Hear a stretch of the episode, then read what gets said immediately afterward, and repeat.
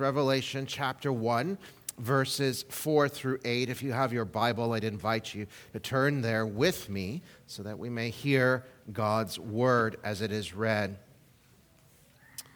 So, Revelation 1, verses 4 through 8. This is God's word. Let us give it careful attention. John, to the seven churches that are in Asia, grace to you and peace from him who is and who was and who is to come, and from the seven spirits who are before his throne, and from Jesus Christ, the faithful witness, the firstborn of the dead, the ruler of the kings of the earth. To him who loves us and has freed us from our sins by his blood and made us a kingdom, priest to his God and Father, to him be glory and dominion forever and ever. Amen. Behold, he is coming with clouds, and every eye shall see him, even those who pierced him. And all tribes of the earth will wail on account of him. Even so, Amen. I am the Alpha and the Omega, says the Lord God, who is, who was, and who is to come, the Almighty. Amen. Let us pray.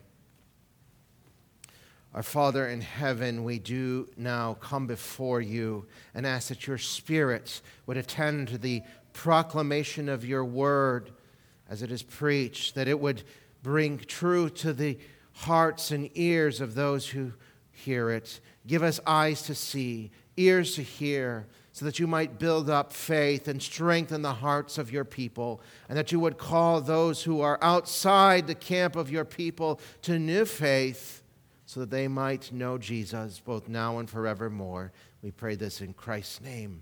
Amen. So, when you go to history and you read about different battles, kind of something I like to do. I always like military history. One of the things you realize that is a universal problem with all armies across all uh, time and history is the morale of those soldiers that are fighting the battle. So if the army has low morale, they usually don't win a battle. And that is why throughout uh, history, you see that letters of encouragement and support from home could be just as powerful weapons on the battlefield as rifles, tanks, and bombs.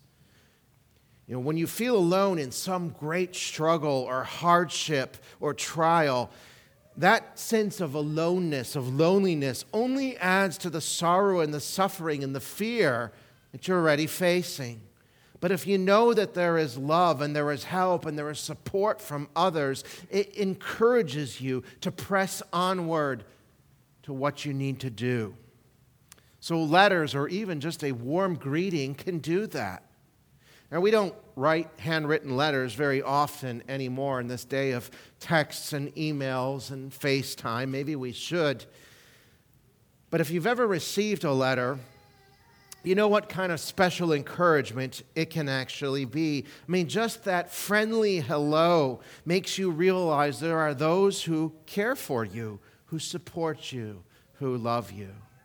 The book of Revelation, as we observed last week, is, among other things, a letter. It is a letter from God to His church, to His people. It's meant to encourage her and to warn her. And like all good letters, it starts with a greeting, a beautiful and profound greeting from heaven. And oh, how the church in John's day needed to hear this greeting because the kingdom of the world was beginning to rage against her in a terrible way historical evidence points to Revelation being written around 95 AD. And the Roman emperor at that time was Domitian. And according to historical sources, we know he was a cruel emperor who enjoyed seeing people tormented. And he also hated Christians. And so the power of Rome was beginning to turn against the church in a way she had not seen before. Yes, the church was in the midst of a great struggle, a struggle of spiritual warfare. But that spiritual warfare, that struggle of the church, it has not ended. For while we may not experience now in our lands torture and imprisonment and death for our faith in Christ, the world has not ceased to strike blows against the church of Jesus Christ in any way it can. Satan uses subtle means false gospels, false teaching, apathy, toleration of sin to tempt the church to compromise the truth of the gospel. Yes, we are very much in conflict, a spiritual conflict. And just like those that are in a physical war, we can grow weary, we can feel abandoned, we can begin to give up hope. And when that happens, we do compromise. We compromise God's truth in order to avoid discrimination and slander and rejection from a world that hates us because it hates our God. And furthermore, we still suffer the effects of living in a sin cursed world. We all experience those hard providences of life suffering, anxieties, fears, disappointments, sorrows. So, just like the church in John's day, we could use a letter from home. And Revelation is that letter, it is heaven's greeting to you. And so, this morning, if you are feeling a bit weary in the fight, if you want to quit, maybe you're even wondering is following Christ worth it? Is this discipleship thing even worth it? If your morale is broken and you are wounded, I'd encourage you turn your ear to heaven and listen, weary ones, to heaven's greeting to you. You see, heaven's greeting, first of all, is bestowing to you grace and peace. And so John begins in verse 4 John to the seven churches that are in Asia, grace to you and peace. I mean, what a way to start a letter. Last week we considered how many people feel that Revelation is a frightening book full of monsters and plagues and fire and brimstone. But in reality, it is a book of both grace and peace. Grace is God's means that He grants to us so that we might know peace. Peace is the product of His grace. Grace sustains you in this great spiritual conflict, and peace, the peace of God, is what comforts you in that conflict. And so, together, God's grace and His peace preach to us that reality that God is not only there in the sorrow and the suffering, but He is actually there for us personally. You see, we live in a world that constantly tells us that God is not. And we need to be reminded that, yes, God is. He is there. That's what grace and peace do for us. God's grace helps us to persevere in our faith when it is difficult. God's peace calms those inner storms of turmoil by reminding us that we are His and that He deeply loves us. And so heaven's greeting bestows grace and peace to those to whom it is directed. And to whom it is directed? Well, John tells us to the seven churches of Asia, or specifically the church at large. So John says there in verse 4, he's writing to the seven churches in Asia, and we'll consider those specific addresses to those seven historical churches as we go forward in the book of Revelation in the weeks to come. But consider this question why is only seven churches mentioned here? I mean, we know there were other churches in Asia, there were more than just seven. John's disciple Ignatius would also write a pastoral letter not long after this to other churches in Asia that are not mentioned here in Revelation. So, why seven? Well, here we have the first use of a number in a symbolic manner. Seven is a number that represents fullness and completion. It's going to come up a lot here in the book of Revelation. Each time it denotes a fullness, an effectiveness, a, a completed work or a completed whole. And this is the consistent, or this is consistent with a pattern we see throughout all of Scripture going back to creation. God created the world in six days and he rested on the seventh, indicating that creation's work was complete seven days. And so when we read of seven churches here, it is indicative or symbolic of the church universal that is to be represented by this number seven. It is all God's people from all history in every corner of the globe that are being sent this greeting from heaven of grace and peace. And so, if you are united to Jesus, you belong to Him by faith alone, then this greeting, heaven's greeting of grace and peace, is being sent to you this morning. And where does it come from? Well, from the triune God Himself. In verses 4 through 5, we have a very explicit representation of the entire Godhead Father, Spirit, and Son.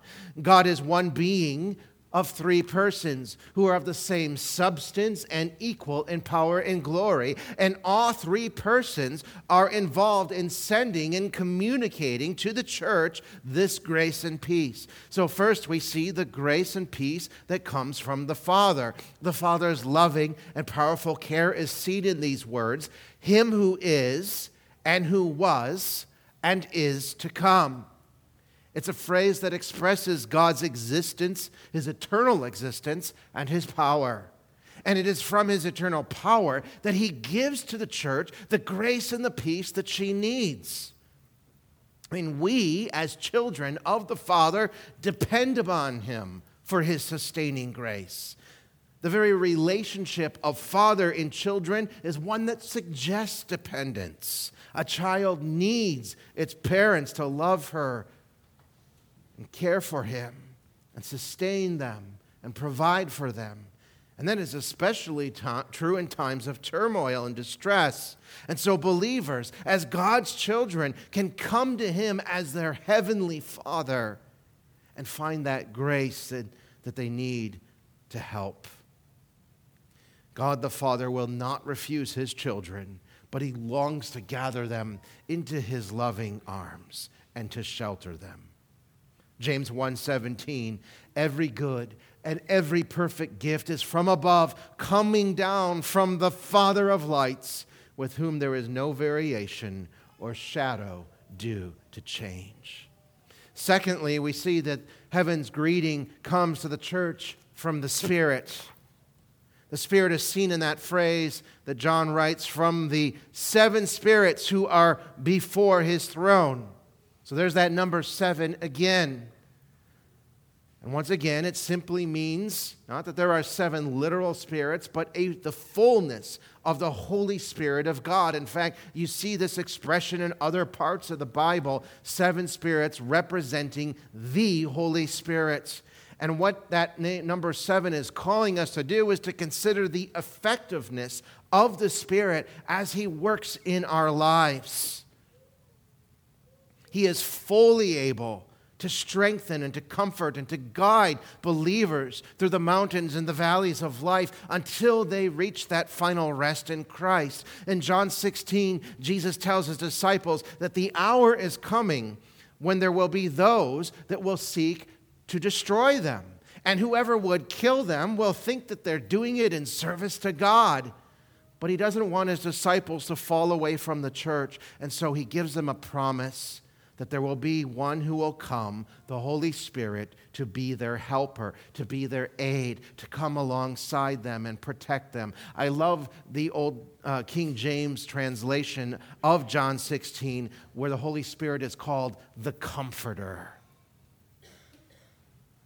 The Spirit's comfort is there to unwrap God's people, to give that warmth of peace to protect them from the coldness of this world. Thirdly, heaven's greeting to the church comes from the Son. Jesus is described in verse 5 as being the faithful witness, the firstborn of the dead, and the ruler of the kings of the earth. Now, these three descriptions of Jesus correspond with his three offices of prophet, priest, and king. As a prophet, Jesus is a faithful witness. He reveals to his people God's will for their salvation. And he announces and proclaims that yes, heaven's grace is come upon you, God's peace is with you. As a priest, Jesus ministers this grace and peace by offering up himself as a sacrifice for our sins, and his resurrection from the dead confirms the sufficiency of that sacrifice to satisfy the judgment of God. Jesus' resurrection is in view with that phrase, the firstborn of the dead. Firstborn is not talking about someone who is born first, but it is speaking of first in rank. It means that uh, others must follow after him, just as brothers and sisters follow after the firstborn in a family. And so Jesus rose from the dead first, conquering death so that we might go after him. Yes, as God's people, Christians need not fear the grave. And finally, Jesus is king. As John says, he is the ruler of the kings of the earth. He has all authority over them. They ultimately must bow to him. He rules over the church and the world, and he is a good king who defends those who are citizens of his kingdom, ministering to them yet again grace and peace. You see, every resource of Christ's kingdom and government is committed to the salvation of his people. He holds nothing back for himself, but pours it all out for his own. So, heaven's greeting then bestows to the church grace and peace from the Father, from the Spirit, and from the Son, who is our prophet, our priest, and our king. And that means that if you are redeemed by God's grace and you belong to Christ through faith in Him, then, then heaven's greeting, this greeting, is being spoken to you, to your ears right now to hear. God is extending to you the full measure of uh, the grace that He has in His storehouse and pouring out to you an overwhelming ocean of His peace. How do you respond to that? I mean, how do you respond to grace immeasurable and peace without end? Well, you respond in worship. And so, the second thing we ought to note concerning heaven's greeting is not only does heaven's greeting bestow to us grace and peace, but heaven's greeting beckons us to worship. When you receive a greeting, what are you supposed to do? Well, you're supposed to answer back. And heaven's greeting is to be met with our worship ardent worship, fiery worship of the God of heaven. And so John's pen then explodes with the first of many doxologies we will see here in the book of Revelation, beginning at the end of verse 5. He says, To him who loves us and has freed us from our sins by his blood and has made us a kingdom and priest to his God and Father, to him be glory and dominion forever and ever. So, the key expression here of praise is glory and dominion. Glory speaks of radiant splendor, high honor, and worthiness, and dominion pertains to the, the right to govern with power and authority and might. You see, when we worship God, part of what we do is rehearse the great things that God has done for us to save us. Worship is not bestowing to God glory and dominion, He already has those. Rather, we are recognizing that He possesses them and thus deserves our praise. And that is why, when you read the doxologies of the Bible, the expressions of praise and of worship, they always have something to say about what God has done to save His people, to make a people for His name. And that is exactly what we see in this doxology. To him who loves us be glory and dominion forever and ever. To him who freed us from our sins by his blood be glory and dominion forever and ever. And to him who made us a kingdom, priests of God, be glory and dominion forever and ever. And so it is a call to worship God for his love, for his forgiveness, and for his graciousness. Each of these acts of God result in grace and peace being bestowed upon us. So, first consider God's love. Now, when we as humans think about love, we usually think of it mainly as an emotion. So, when we say we love somebody, it often speaks of how we feel about them.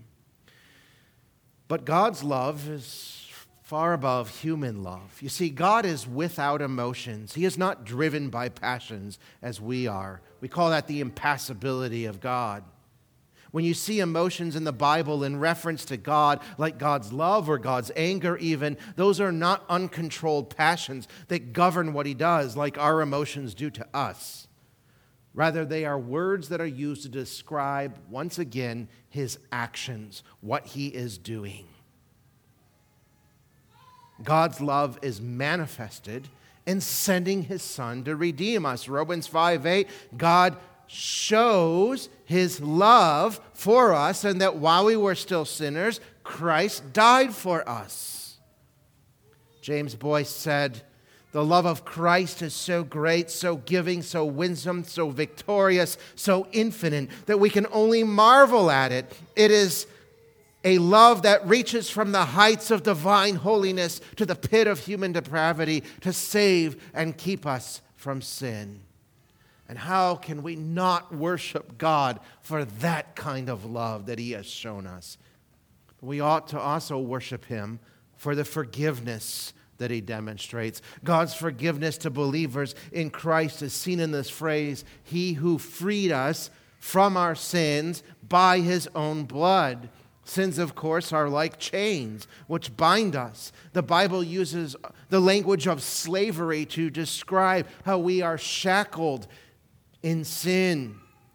And so is the condition of every person born into this world apart from the grace of God to break those chains of sin. Jesus said, Everyone who practices sin is a slave to sin. And in order to, for those chains of sin to be broken and to free a person from the slavery of their sin, requires forgiveness of those sins. But forgiveness is something that can never be earned it must be granted.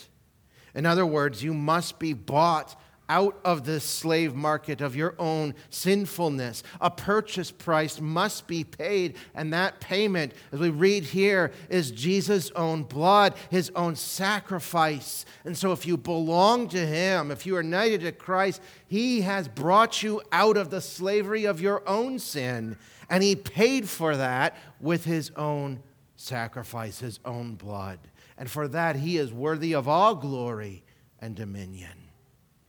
And thirdly, we worship God. We respond to this greeting of heaven with praise because of God's graciousness.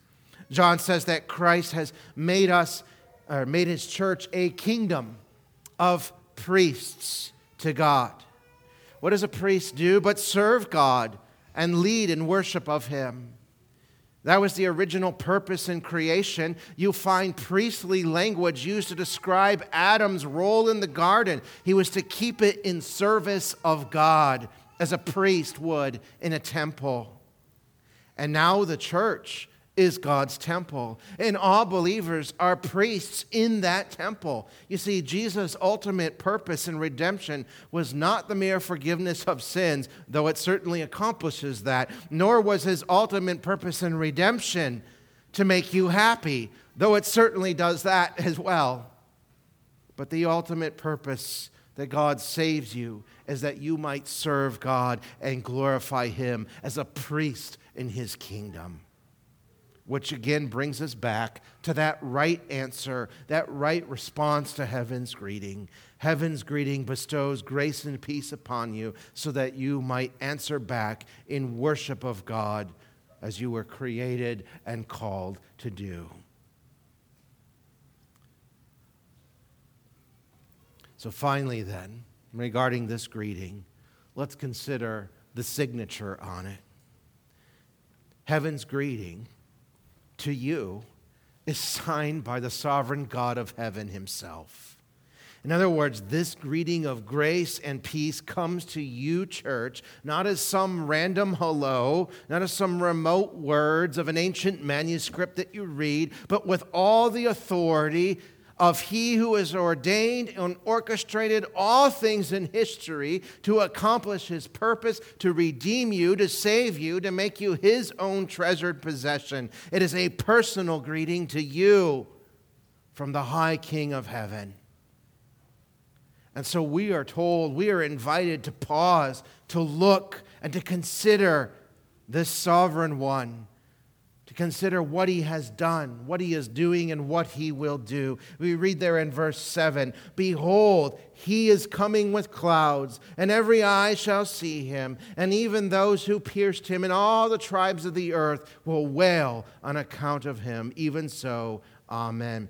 Verse 7 here is a quotation from two Old Testament texts. The first is Daniel 7:13, which speaks of the Son of Man, of Jesus Christ, being enthroned and given dominion over all the peoples and nations of the earth. The second text is Zechariah 12:10, which describes an end time or eschatological period when God will be victorious over all his people's enemies. And both Daniel and Zechariah's prophecies were initially filled when? They were fulfilled when Christ came into the world as a man in his incarnation. The clouds that we read of here again are a symbol. They were a symbol of Christ's glory. Glory that the angels announced to the shepherds of Bethlehem that had come to bring peace on earth. So when we read in verse 7 that Christ is coming, we ought not to think of it just of his second coming, though it does speak of that, but it is a process of coming into the world, of breaking into the world that started with his incarnation, his first coming, when he became human like you and me. And it ends with his coming again to bring final judgment and make all things new again and complete his kingdom. You see, Jesus' coming isn't just some secret thing as some say it will be. There is no secret rapture of the church. We're not going to get vacuumed out of here. We're told here that every eye shall see him. That is very public. In fact, the eyes of the world do see him, not physically, but spiritually represented through what? His body, the church. Christ is present here in his church. He can be seen. And even those who pierced him saw who he was, just as the Roman soldier at the cross during the crucifixion cried out, Surely, truly, this is the Son of God. All the tribes of the earth that wail, as John mentions, again coming from Zechariah, are crying out or wailing out in repentance because they're hearing the gospel as it spreads to every corner of the earth so that people from every ethnic group, every nation would come to faith in Christ. In other words, Christ is currently coming into the world. He is here now. And of course, He is coming again. He will fulfill this process of coming that is going on through the proclamation of the gospel. He has come, He is coming, and He will come. And it is for this purpose that God's redemptive history has been written with His sovereign hand.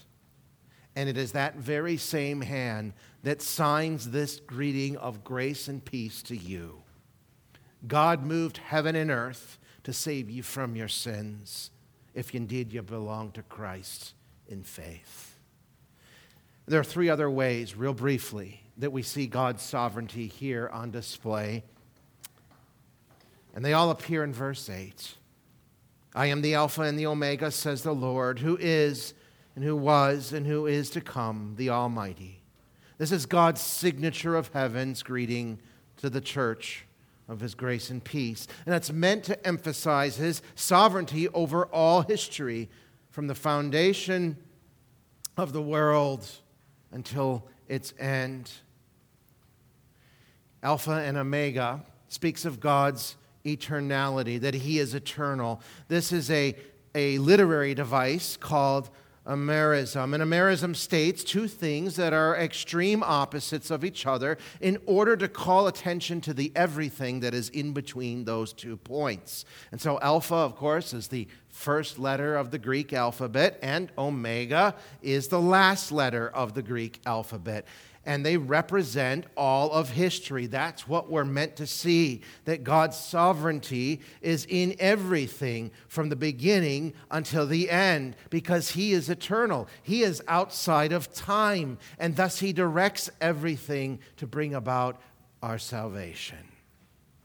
We also see God's sovereignty in His self existence once again, we see this phrase, who was, who is, and is to come. These are the ver- we're used in verse 4 to describe God the Father. It speaks again of God's self existence, which, of course, the big theological term, if you want to know it, is God's aseity. He does not draw his existence from any other outside source. He simply is and always has been. And because God is self existent, what that means then is that he never changes. He's the same yesterday, today, and tomorrow. And that is a great comfort for us because it means God's character never changes. If he's been merciful in the past, he will be merciful now and he will be moved to show mercy in the future. If he forgave your sin in the past, he will surely forgive it now and he will forgive it again in the future if you but turn to him in repentance and faith. That is grace and peace indeed.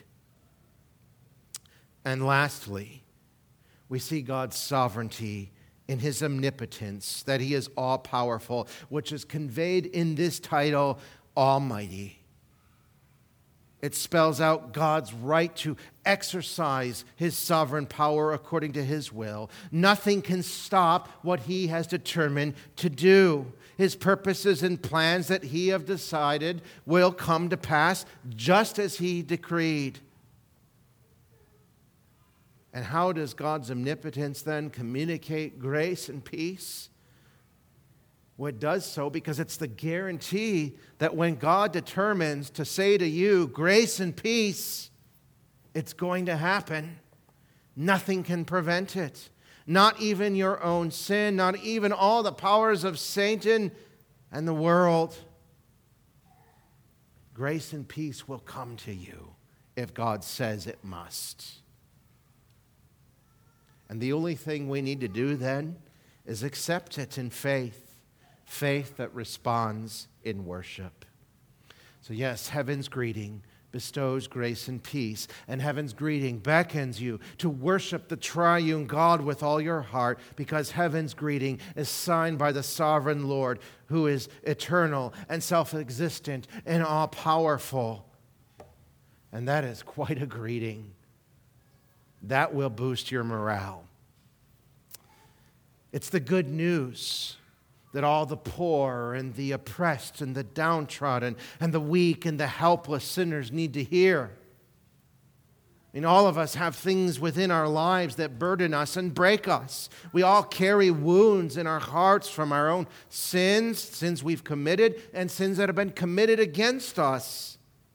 And there is that turmoil and that struggle in our souls and our hearts that we face every day. And we let out that sigh crying out for rest. And to that sigh, into that mess of our lives, God says, Grace to you and peace. Grace and peace. And all you have to do is, with ears of faith, turn to heaven and listen to Him who moved heaven and earth to bring salvation to you through Christ Jesus our Lord.